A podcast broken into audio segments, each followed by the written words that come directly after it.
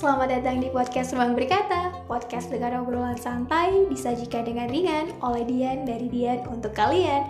Penasaran gimana ceritanya? So, let's start the story.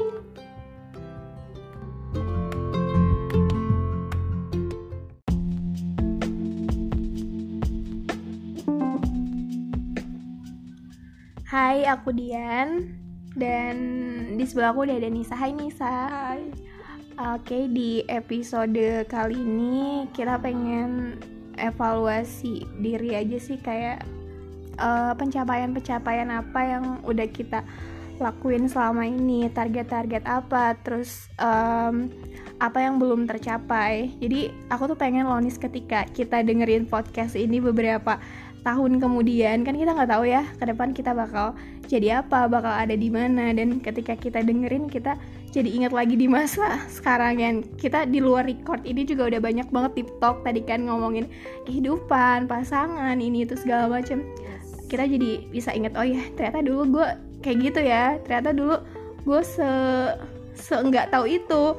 Dan ini kita sharing aja sih sebenarnya siapa tahu apa yang kita omongin bisa ada poin positif yang bisa diambil. Oke nih, kalau dari kamu sendiri, hmm, di umur yang sekarang sih nih, udah kita sama gak sih umurnya dua dua tiga ya? Eh, kamu dua, Aku sembilan tujuh. Iya sama dua tiga. 23 tahun kamu hidup, kamu ngerasa udah berguna gak sih? Sumpah aku 23 tahun kayak Ih gila, 23 tahun aku hidup gini-gini doang kayak belum ada pencapaian yang aku dapet selama ini gitu. Kayak ngerasa kalau ngeliat di luar sana tuh kayak wah gila dia umurnya baru 17 tahun 20 tahun tapi udah ngasilin ini itu segala macam. Itu kayak insecure banget loh nih ngeliat itu kayak aduh kalau kamu sendiri ada gak sih di 23 tahun ini yang udah kamu hasilkan? Kalau buat yang aku hasilkan sih emang nggak ada ya. Gimana lagi gitu ya tapi aku cukup bangga sama diri aku sendiri sih meskipun aku belum bisa menghasilkan suatu karya atau sesuatu hal yang bermanfaat setidaknya aku bisa berjuang sampai ada di titik ini gitu. Aku nggak menyerah gitu. Mm. apa pun yang terjadi di hidup aku ya aku jalani gitu. Yang nggak ya yang penting intinya sebisa mungkin sekecil apa pun aku bermanfaat untuk orang lain gitu. Meskipun bantu bantunya dikit lah yang enggak membuat perubahan besar gitu tapi ya setidaknya dari hal-hal kecil dulu itu ya ya aku sih itu sih lebih menghargai hal-hal kecil yang terjadi hmm. di hidup aku gitu ya mungkin ke depannya juga kan siapa yang tahu kan yeah. dengan kita terus berjalan nggak ber nggak apa ya nggak maksudnya nggak nggak stuck gitu ya nggak stuck uh -uh. terus nggak menyerah gitu hmm. pasti ada suatu hal-hal ajaib sih yang bakal menghampiri kita gitu terjadi terjadi di hidup kita gitu. Aku tuh tipe orang yang uh, kalau pengen sesuatu tuh bener-bener harus ditargetin banget kan kayak uh, kemarin aja skripsi. Oke okay, aku harus selesai skripsi tiga bulan setengah. Aku harus wisuda uh, cepat. Aku harus bisa dapat kerja sebelum wisuda. Pokoknya orangnya tuh planning banget gitu. Eh, nggak uh, bisa ngelakuin sesuatu tanpa planning gitu. Aku bakalan bingung kalau aku ya udah kan ada orang yang tipe ya udahlah hidup ngalir aja gitu. Lo ribet banget sih harus ini itu segala macam. Ya udah jalanin aja. Nah cuman aku tuh nggak bisa kayak gitu loh. Kayak kayak kalau tanpa planning tuh kayak aku bingung aja harus mulai dari mana dan kayak untuk ngejalaninnya tuh justru bakalan lebih slow gitu. Ujung-ujungnya jadi terbengkalai ya walaupun balik lagi nggak semua planning itu bakalan sesuai target kita karena balik lagi Tuhan yang menentukan kita cuma bisa berencana. Tapi sekarang tuh justru ngerasa kayak duh ternyata capek juga ya dipenuhi sama ekspektasi-ekspektasi sendiri. Capek juga ya ketika kita udah mimpi udah punya pencapaian yang udah kita susun sedemikian rupa ternyata faktanya nggak bisa. Kita nggak bisa untuk sampai ke tahap itu semudah itu gitu. Harus banyak jalan yang dilalui gitu. Kalau kamu sendiri termasuk tipe orang yang mentargetkan gitu gak sih? Ya aku aku juga sama sih. Sama kayak kamu. Hmm. kayak kemarin aja dari awal aja ya dari pas zaman magang. Zaman magang tuh tahun 2019 kan? 2019 2019 dari Maret kan kita ny- Mm-mm. eh, nyari-nyari tempat magang. Iya. Nah aku juga target gitu Eh, libur tiga bulan tuh libur Mm-mm. tiga bulan kuliah aku tuh harus udah dapat tempat magang iya. Dan alhamdulillah target itu kecapai juga. Heeh. ketika nyusun laporan magang aku kan diduluin ya sama kalian gitu. Sama kamu sama yang lain yang satu tempat magang gitu kan. Iya. Keduluan. Dan aku di situ insecure juga Heeh. gitu. Loh yang yang lain udah selesai gitu ya laporannya. Aku belum. Nah di situ aku mulai mentargetkan diri aku gitu. Hmm. aku sebelum bulan Oktober berakhir nih aku udah harus udah beres nih magang eh KKPT Eh, tuh bukannya kita bareng yang gak beda jauh gak sih? Iya bareng. Iya kan gelombang masih satu gelombang kan waktu KKPT enggak aku masuk gelombang dua kalau laporan iya. KKPT yang aku tuh harus beresin laporan magang itu tuh sebelum Oktober berakhir. Hmm. itu benar-benar aku disiksa aku jahat sama diri aku sendiri. Hmm. benar-benar diforsir. Dan alhamdulillah sebelum Oktober berakhir bahkan sebelum aku ulang tahun aku udah selesai laporan magang oke itu a- aku kasih reward buat aku sendi- diri aku sendiri gitu dan kasih rewardnya itu dengan hal-hal kecil kayak aku beli bunga buat diri aku sendiri Iya, gitu dan itu bikin aku senang banget gitu Oh. terus kayak kemarin nih skripsi ketika kamu kan udah UP duluan Hmm. it's okay lah karena yang seangkatan sama aku juga UP-nya baru kamu doang sama Hmm. Rere kan Mm-mm. Nah di situ kayak aku santai tapi aku mentargetkan diri aku juga gitu. Eh, awal tahun sebelum bulan Maret UP gitu ya ujian proposal. Mm-mm. di situ aku disiksa lagi gitu aku menyiksa diri aku sendiri la- lagi gitu. Kayak jahat sama Mm, diri sendiri jahat gitu, ya. sama diri sendiri. Hmm. tapi ya gimana lagi karena itu keinginan aku ya aku harus mencapai itu gitu. Hmm. dan alhamdulillahnya juga aku bisa gitu mencapai target itu. Dan setelah ujian proposal itu aku mentargetkan lagi bahwa tiga bulan maksimal tiga bulan skripsi harus beres sampai akhir dan akhirnya apa nggak beres karena ada Iya. pandemi ini kan bener-bener. Nah di situ termasuk titik terendah aku. Di situ aku udah stres, aku udah nangis, Ah. Sampai-sampai aku pergi ke psikolog. Hmm, oh ya Iya, aku pergi ke psikolog karena di situ- konsul bener-bener konsul Iya, sendirian konsul. Oke. Sebenarnya aku itu ditemenin sama teman aku sih, ada Oh, teman aku yang iya. nolong karena aku, aku sendiri nggak mampu buat ke psikolog. Dan alhamdulillahnya ada teman aku yang peduli gitu Ah. melihat aku kayak kondisi aku kayak gitu, yang aku udah stres banget. tapi hasilnya nggak nggak yang aneh-aneh kan nggak masih malah mungkin masih tingkat depresi yang rendah Depresi gitu yang rendah, ya ya paling Bukan ini benar-benar titik terendah aku ya jangan Iya. ditiru gitu. Ya yang paling titik terendah aku ya aku potong rambut ini pendek ini aku potong Oh, sendiri. Aku potong Serius? sendiri serius. Karena aku Oh depresi. Ya aku potong rambut sendiri terus kayak pokoknya aku tuh jahat gitu sama diri Ah. sendiri tuh. Ya jangan ditiru lah ya ini. Sampai aku cutting gitulah Ya ampun. menyakiti diri sendiri gitu. Yang ditiru. Akhirnya aku lari ke psikolog dan emang di situ aku bermasalah gitu. Hmm.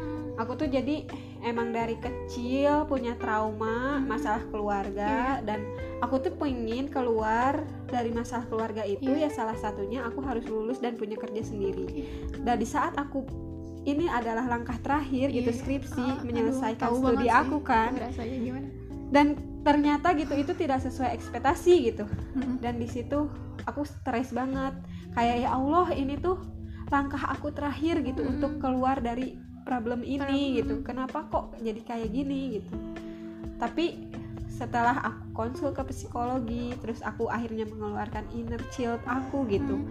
sosok anak kecil yang ada di diri Iya. aku yang kebingungan Hmm. nggak tahu arah ke mana-mana gitu akhirnya aku keluar dan akhirnya aku bisa menerima semuanya jadi it's okay aku kayak gini sekarang Hmm. yang penting jalanin aja yang penting terus berjalan jangan stuck jangan nyerah jangan mundur waktu maju ke depan Mm. tetap jalanin gitu. Apa pun yang kamu mau itu harus ditempuh gitu. Ya akhirnya ya udah aku jalan terima. Aku kerjain skripsi sampai nangis sampai uh setengah tahun aku ngerjain skripsi itu. Akhirnya beres juga dan ya penuh air mata gitu setelah Aduh. sidang itu tuh. Penuh air mata juga ya udah akhirnya alhamdulillah beres. Udahlah titik terendah aku udah terlewati dan muncul ya, lagi muncul baru lagi yang baru Harus mencari kerja pekerjaan. gitu aku kembali aku kembali Ah. nyiksa diri aku aku Iya. target lagi diri aku oke aku selesai skripsi sidang itu September Hmm. berarti eh, dari September nih ke Oktober sebelum Oktober berakhir aku target lagi diri aku nyiksa diri aku sendiri lagi aku stres mikirin gimana caranya aku dapat kerja gitu aku eh, kirim lamaran sana sini gitu sampai aku masuk kerja berapa kali meskipun ya cuma bertahan beberapa hari lah. Karena kerjaan itu nggak sesuai ya tapi dengan aku berusaha aku nyiksa diri aku sendiri yang meskipun itu nggak baik ya harus ada istirahatnya gitu. Meskipun kamu mau sesuatu apa pun itu gitu. Harus ada istirahatnya tapi aku siksa diri aku sendiri. Tapi ada hasilnya tapi juga. ada hasilnya juga gitu. Jadi ya emang doa ikhtiar itu nggak akan Jangan pernah mengkhianati hasil. hasil jadi ya intinya nggak apa-apa kamu siksa diri kamu sendiri tapi jangan terlalu sering lah Kasih gitu jeda. kasih Heeh. jeda karena kita juga manusia nah itu pasti butuh. itu. Eh, iya sih itu apalagi di fase kita sekarang kayak ngap-ngapan banget kan kayak udah harus menerima kenyataan skripsi Ya. lagi pandemi nyari narasumber susah dipersulit harus nerima kenyataan wisuda online, Online. sidang online dan kenyataan lagi cari kerja di masa Susah. pandemi kita yang nggak kebayang, kebayang gitu loh cari kerja nggak pandemi aja itu susahnya minta ampun gitu Iya. ibaratnya tiap kali lulusan baru berbanding dengan eh, pelamar kerja itu perbandingannya berbeda jauh Iya. gitu ditambah pandemi bener coba coba coba eh belibet banget ngomong cobaannya tuh berlipat-lipat gitu apalagi banyak sih ini kasus-kasus yang depresi kayak gitu karena kita tuh kebanyakan mendem. Iya. Kebanyakan mendem akhirnya. Tapi aku apresiasi sih kamu berani ke psikolog karena nggak semua orang berani. Kan masih banyak perspektif orang yang ih kamu Ngapain? gila ya ngapain ke psikolog? Ngapain? Ih mental illness ya? Ih kayak gitu kan. Iya. banyak banget orang yang nyepelehin masalah mental kesehatan mental padahal penting banget gitu iya.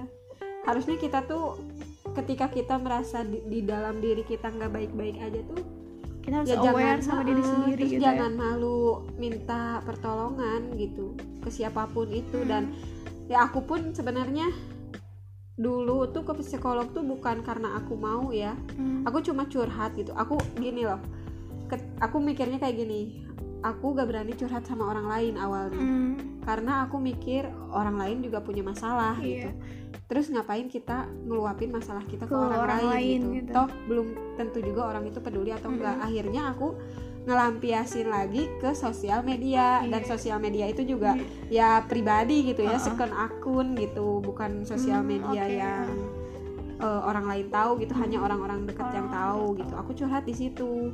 Dan Terus ada yang akhirnya ada nyaranin? yang ada yang nyaranin dan Oh. ngajak. Dan aku juga dibayarin itu ke oh psikolog ya iya. iya.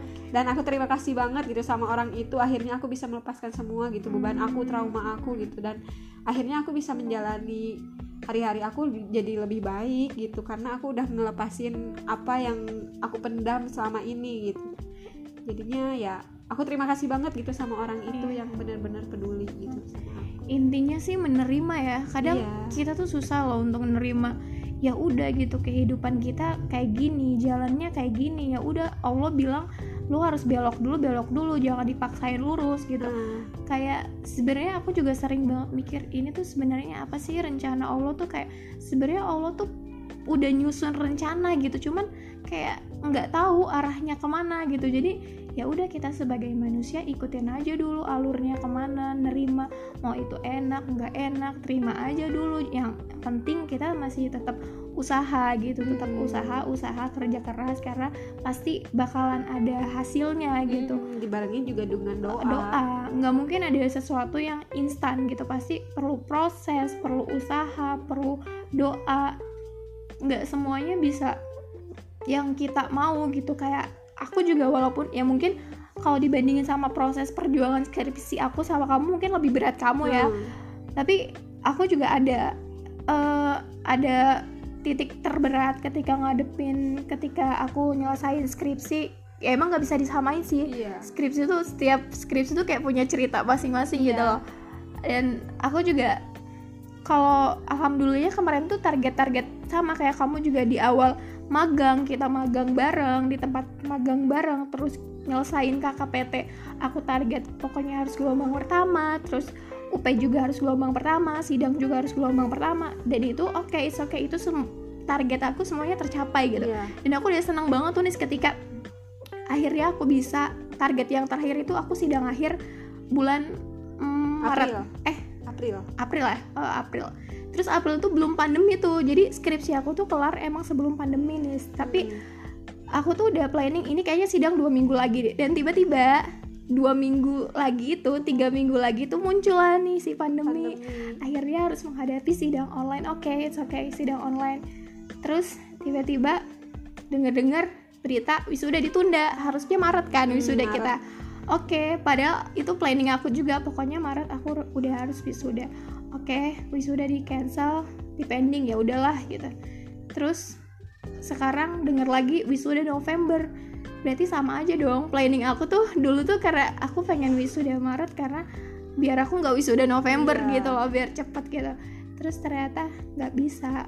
Allah bilangnya lain gitu. Iya. aku aku walaupun di luar target aku itu udah tercapai semuanya udah lancar juga ternyata emang nggak harus kayak gini jalannya. Allah punya jalan lain gitu. Ya kita nggak ada yang tahu ke depannya gimana. Intinya tetap menerima apa yang Jalanin jalani aja. syukuri gitu apa yang udah kita dapat Iya dan kadang itu kalau misalnya kita nih punya rencana awalnya mulus-mulus aja.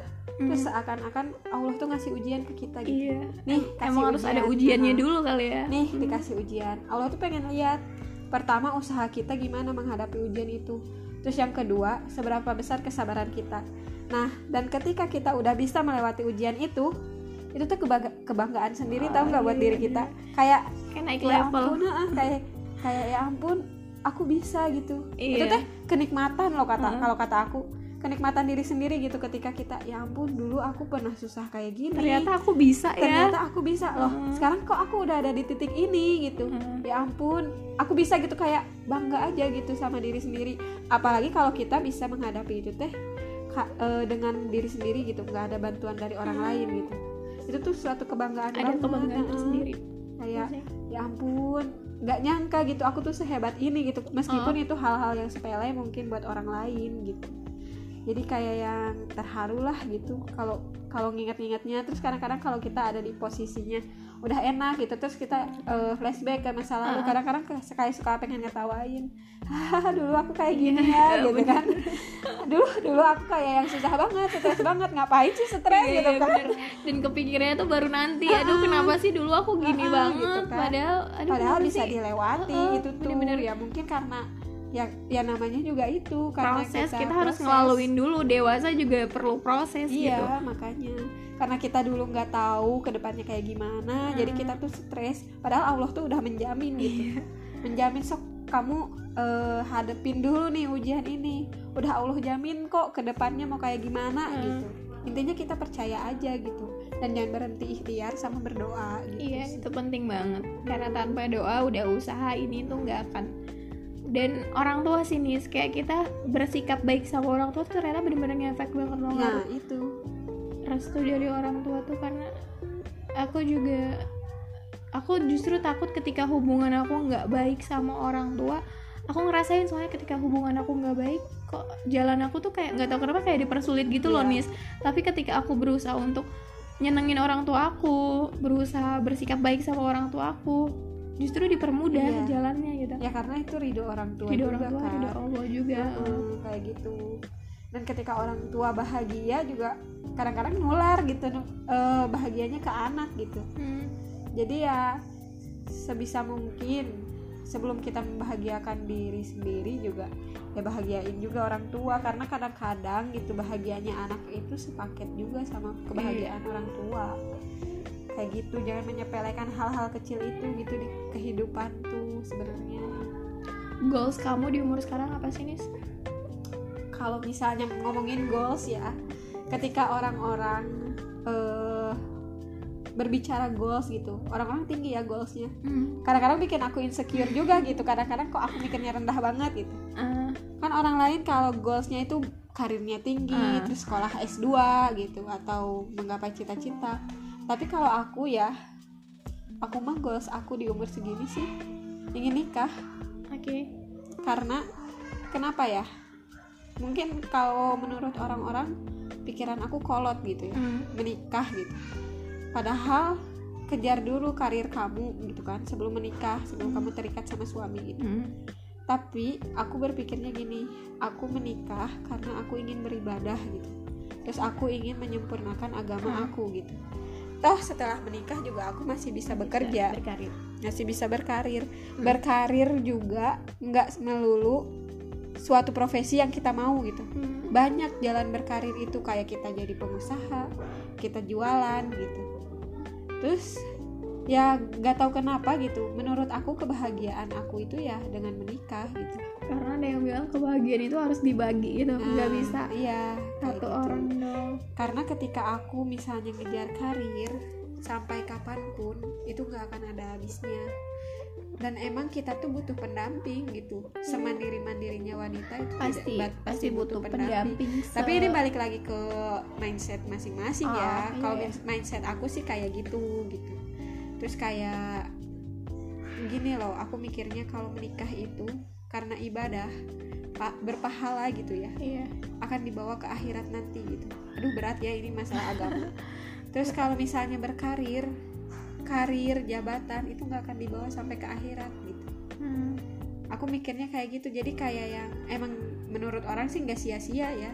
Tapi kalau menurut aku gitu kayak yang ngapain juga gitu. Karena aku sih memegang poin penting kehidupan ini aku hidup di dunia ini untuk apa yaitu untuk beribadah apa pun yang aku lakukan itu harus mempunyai nilai ibadah Hmm. gitu.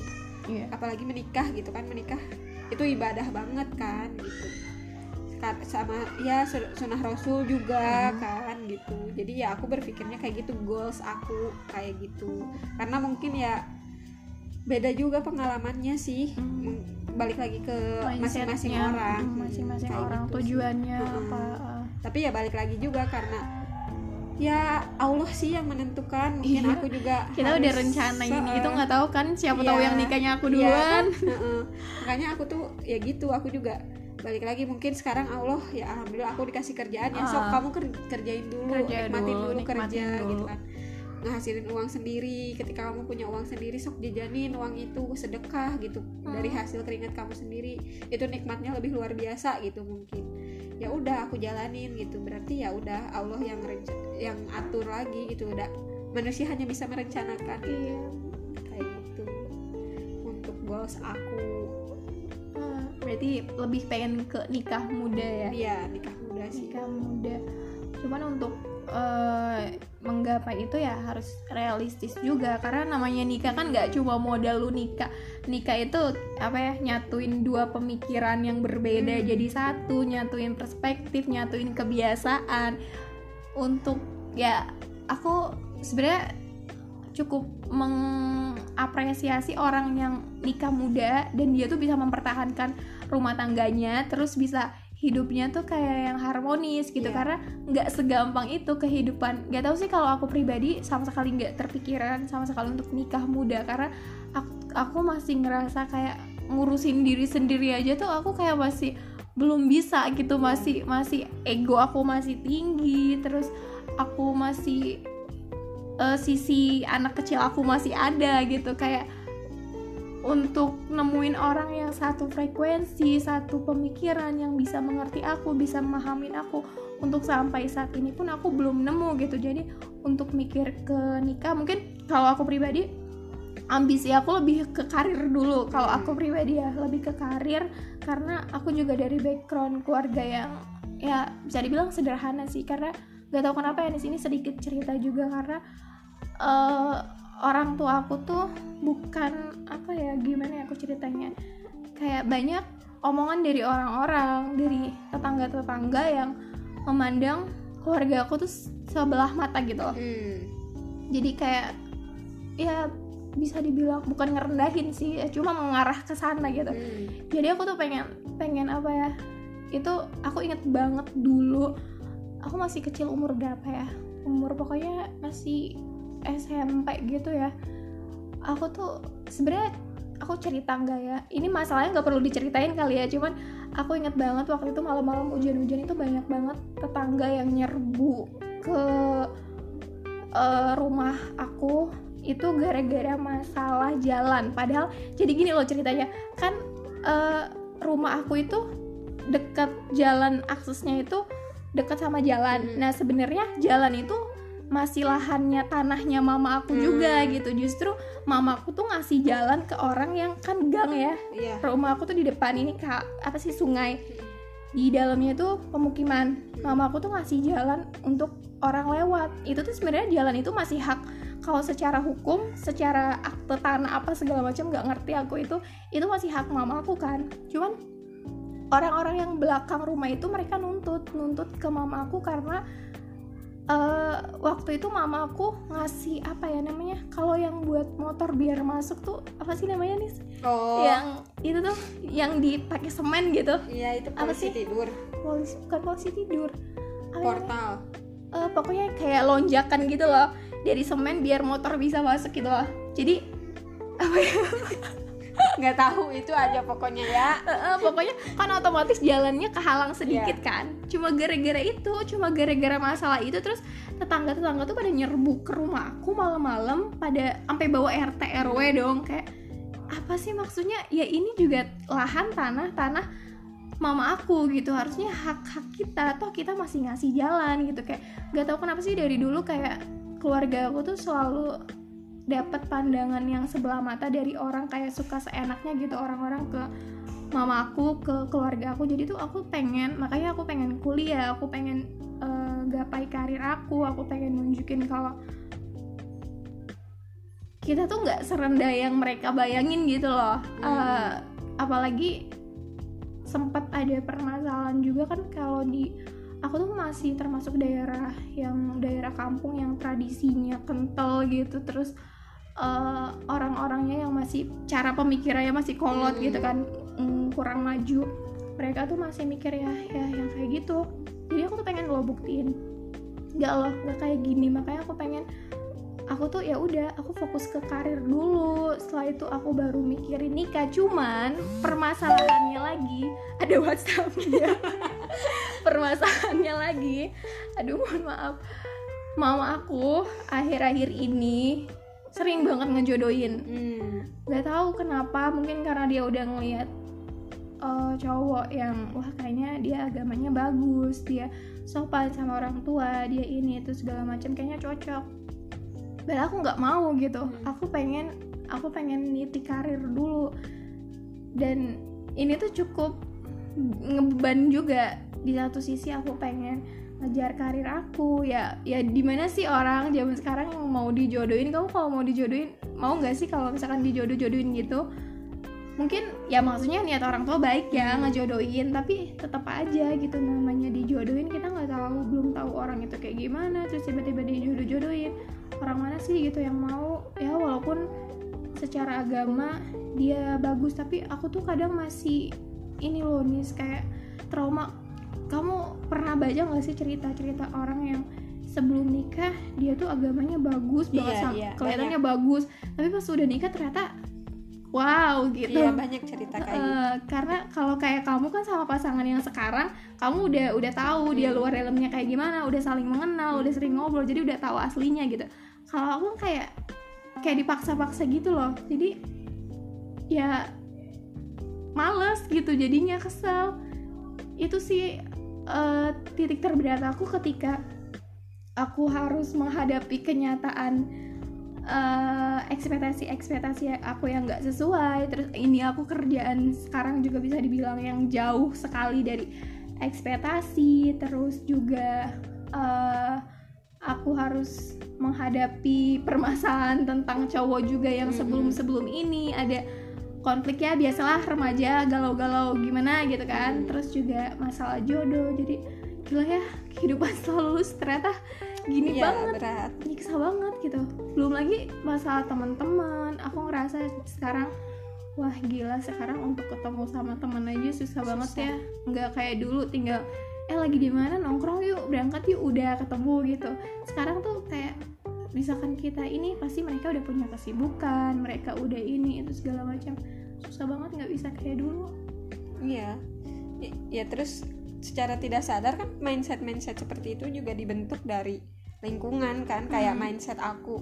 Goals aku pengen nikah muda. Hmm, aku kan karena keluarga juga iya, gitu. karena dari faktor lingkungan Mm-mm. mungkin kamu udah ngerasa keluarga aku kayak gini aku cuma ya udahlah mungkin menurut orang mindset kamu kolot eh, gitu kolot, kan tapi menurut kamu karena kamu udah ngerasain Mm-mm. pahitnya kayak gitu kamu yang ngerasain ya udahlah aku pengen ngelakuin hal simpel tapi aku bahagia aku ngelakuinnya nah gitu. seperti itu kamu juga kan karena lingkungan keluarga dan lingkungan di rumah kamu kayak gitu jadi kamu pengen ngebuktiin ke orang-orang loh kalau Hmm. ini aku loh bisa loh aku berpendidikan loh aku lebih ngerti loh gitu iya kan kayak gitu emangnya beda-beda sih mindset orang nah kayak gini nih pentingnya kita tuh sharing sama orang gitu jadi kita tahu titik poin positifnya tuh kayak gimana Hmm. pelajaran juga kan buat masing-masing Iya, kayak jadi gitu. kita nggak cuma ngelihat ngejudge dari hasil Hasil penca- hasil akhirnya Heeh, dia doang tapi kita tahu heeh. gitu perjuangan dia perjuangan dia kayak gimana. gimana gitu kan gitu sih untuk aku gue terus apa lagi Wah, gila berat banget. Untuk uh, kalau kamu sendiri, hmm, apa sih target kamu beberapa tahun ke depan? Rencana kamu untuk selain nikah itu ya, uh, Hmm. yang mau kamu susun, yang mau kamu rencanain untuk dua tahun lagi atau tiga tahun lagi? Aku harus gimana? Langkah apa yang harus aku lakuin? nggak tahu sih kalau untuk jangka jauh gitu aku nggak Belum belum terlalu terpikir ya? terpikir aku lebih fokus ke apa yang terjadi sekarang gitu Hmm.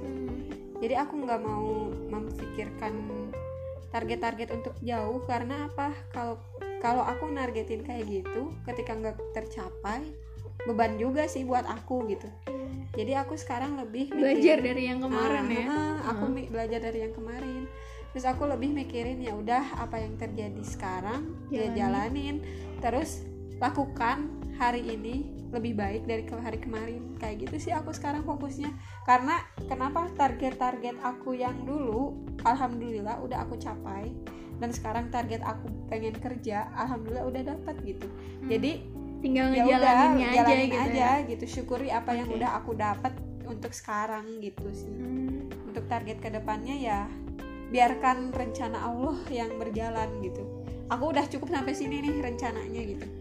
Sekarang ya udah aku serahin aja ke Allah semuanya. Gitu. aku kayak mempasrahkan diri aja gitu sekarang. Ya, sekarang lakukan aja yang terbaik yang aku bisa. Itu aja sih.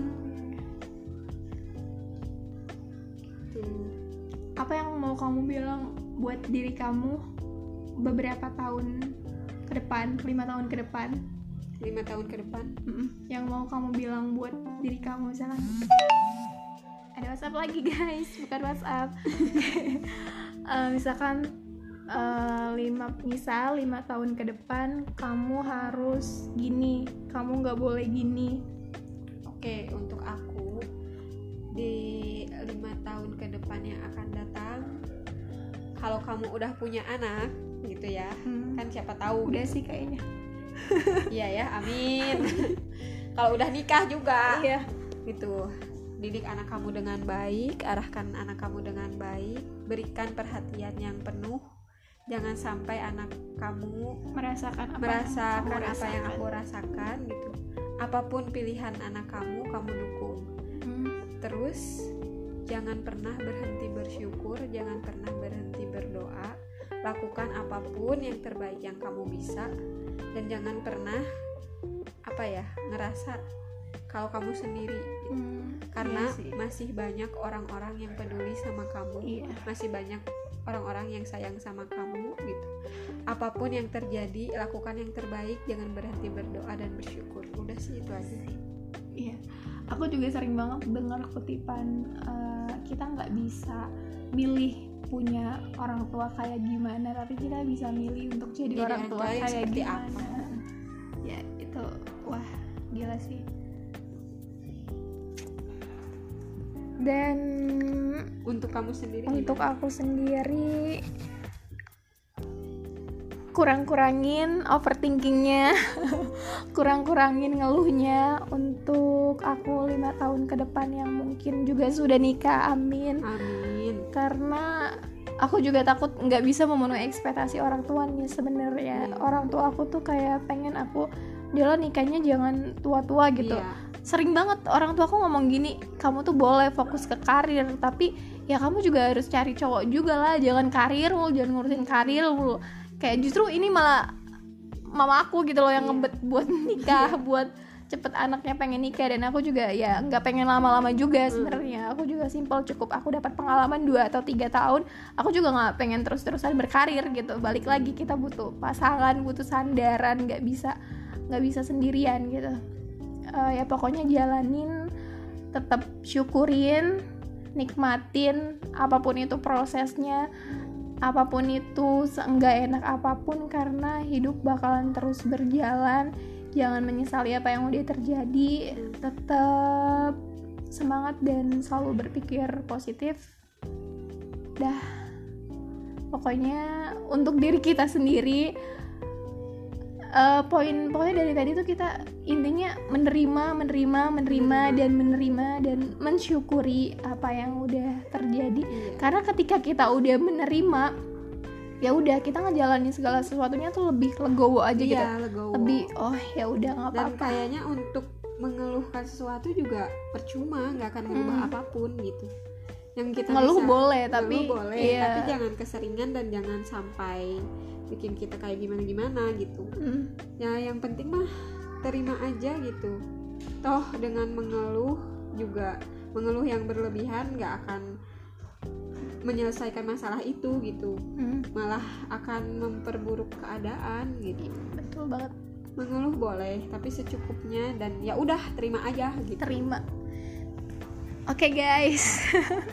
Berat juga ya ngomongin hidup cukup panjang. Cukup panjang tapi semoga bermanfaat. Dan sampai ketemu di episode selanjutnya. Dah